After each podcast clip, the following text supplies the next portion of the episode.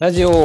ポッドキャスト、未来会議、文化放送の方です。はいよ尾形です。はい、尾形さん、ご石代表さんです。ははい、い。ラジオ、ポッドキャスト、未来会議、えーラジオ、ポッドキャスト、音声業界をテーマにいろんな、えーニュースや、えートピックスをピックアップして、えー音声業界もっともっと盛り上がるように、もっともっとお明るいものになるようにということで、ご石代表尾形さんと文化放送の方でいろいろお話をさせてもらっている番組でございます。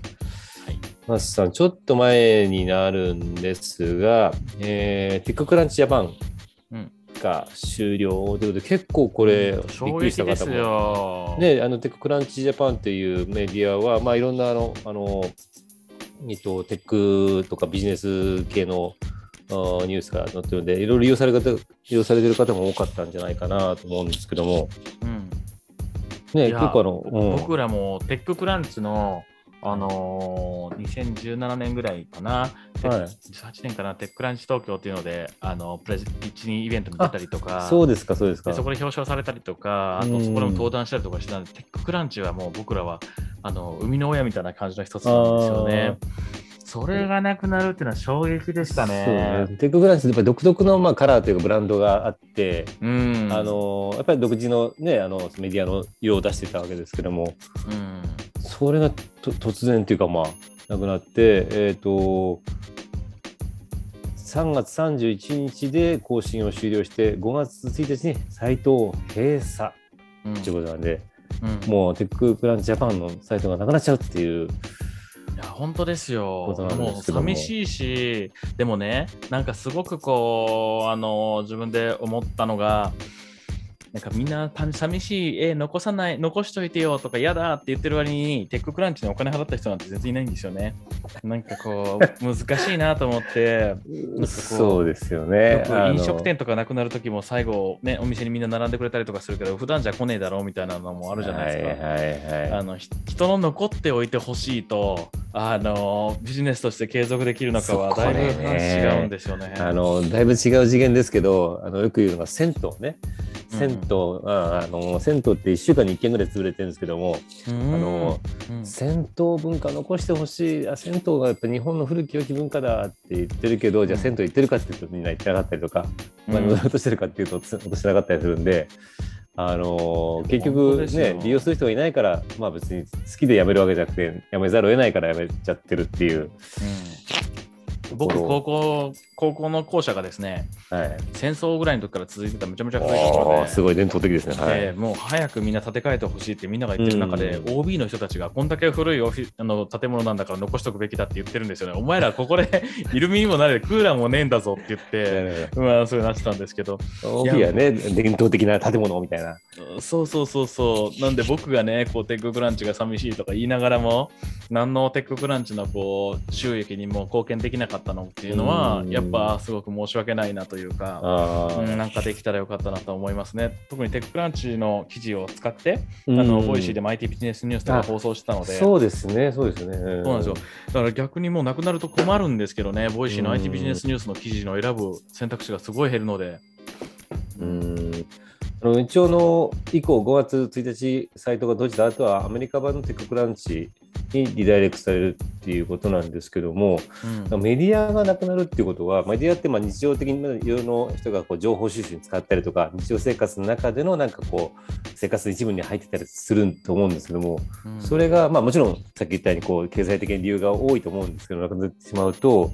うん。結構なんかユーザーがもう失うものが大きいんじゃないかなと思ってて例えばテッククランチで言うと、えっと、いろんなまでいい記事とかあトピックスを出してきて、まあ、その当然アーカイブがバーッ残ってるわけなんですけども、うんまあ、それはちょっとどうなるか分かんないですけどなくなったとするならばなんかそのなんか文化的価値が失われてしまうしこう自分が今までこうテッククランチから得てたものもなんていうかそのなんかすごいもう存在が失われてしまうんで。なんかすごい大きなものを失ってしまうというか、感じはするんですよね。うん。だから例えば、 Voicy が、まあそんなことないですよ、もしやめましたって言ったら、言った時に、 Voicy に残っているアーカイブ音声が全部がじゃあアクセスできなくなりましたみたいなうん。ものですよ。いや、そうですよね。うん。その資産がどんどんなくなっていくわけですが、うん。ただ、これ僕ちょっと他のメディアの方と話してて、まだ別のここじゃないんですけど、はい。まだ全然今も元気なところなんですが、はい。あの、うん、そこの人がメディアって一回全部なくなってもいいんじゃないっていう話をしてて、ほもうほとんどがこうビジネス的にワークしなくなってきて、個人も発信する世界になってきてる中う。で、うん。そのじゃあメディアは何の情報を出してるんだと、ネットで話題の情報をまとめましたとか、もうそんなんいらんと。で、そうしたときに、もうメディアの数が多すぎるし、そのより信頼した情報を出すのか、でもビジネスモデルがやっぱり広告のであると、うん。やっぱり広告をクリックする人用に作るとしたら、もううん。荒らして盛り上げないといけない。だから最近のネット上のこう炎上とかそういうものでも、やっぱり炎上、ネット上で炎上しましたっていうのを記事に書くみたいなまあことになってて、もう一回炎上するみたいな 感じになったりとかしているので、なんかそのメディア自体がやっぱもうワークしてないと。うんで、広告モデルじゃない新しい令和のモデルで、あのーもう一度、やっぱりメディアが必要だなっていうことになったら、あのーそれが立ち上がってくるんじゃないかと。う。うんっていう話もしてて、で特に昔のメディアってあの国とか国家に対しての牽制のためにあるとか思ってるところも多いじゃないですか、まだ。はいはい。うん、で、批判機能が自分たちの大事なところだみたいなことになっててはいそれももういらないですよね。うんなんか、うん、なんだろうな、だんだんこう、テックブランチとかはその IT 会社企業と近いので、うんもう多分あの頑張らなくてもパンと止めるなら止めようっていう意思決定ができたんだと思うんですよね。うんうんうんうん、なんで、これからはバッタバッタとメディアが消えていき、個人発信の方をみんなが信頼するようになり、うん。で、情報が溢れすぎてるから、ちょっとちゃんとまとめてお正しいやつを教えてくださいよっていうところにもう一回メディアが出てくるのかなとうん。思ったりしますね。そうですね、まあ、例えば新聞なんかでも言うと、新聞がもう誰もが読んでる世界があってその世界においてはそこで、まあ、いわゆるこううーんなんていうんですそれ政治に対してのうん監視役になったりとかっていうのはああると思うんですけども新聞を読むっていうことも選択肢の一つにしかならなくなってしまってるみんなが読んでるわけではないと。うんなっですよね。そそうなんですよね。そうなった時にでそこが、えっと本当に私たちはその権力の抑止効果みたいなことになりうるのかっていうとまたそこは違うかもわかんないですよね。あの、ねあのいわゆるテレビとか新聞とかそのみみんなが見てる前提みんなが読んでる前提の状態と、まあ、本当にえー好きな人が選んで、えー読んだり見たりするっていうのとはちょっと違うんですよね意味合いがね。うんうんだってもう、このメディアの記事だから読むとかってなくないですか？わざわざテッククランチのサイト行って記事探したりとかすることじゃないし、うんなんかね、メディア人員さんのビジネスインサイダーを見に行こうとかも多分ないですよね。そうですね。僕んちもテレビないし、新聞も買っと買ってないし、雑誌もこの1年買ったもんなんか一冊もないし、っていうことで言うとね、まあ、ラジオは関係あるから結構たまにつけますけど、ねラジオぐらいじゃないですか。僕4マスの中で唯一残ってるのラジオです。いや、ラジオもなんかマス、マスとは言えないですけどね、もうね。うーん。いやー、でも、そうですね。時代の変化を感じますね。でも、人が情報を欲してる量っていうのは変わってないはずなので、まあ変わってないというよりはいはいむしろ増えてるはずなのうんで、うんまあ、ここの変革っていうのはすごい、まあ、チャンスにもなる部分なのかなと思いうん。ますね。うんうんちなみにテックランチはこのマネジメントっていうか経営の問題なんですよね、きっと。いやー、わかんないですけど、そうでしょう。そうですよね、きっと。ただ、テッククランチの担当者がほとんど辞めてたので、結構、あ、そうなん運営ね。として成り立たなくなってるとかもあるかもしれないですけどね。ー、そうなんですね。いや、でもね、本当は続けてほしいですけどね。つけてほしいですけどね。やっ